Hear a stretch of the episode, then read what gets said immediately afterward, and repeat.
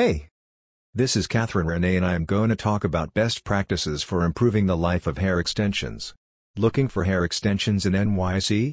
If you take care of your hair extensions in a proper way then it can last longer. As these accessories are expensive, it is always better to invest your time in them for getting the most out of them.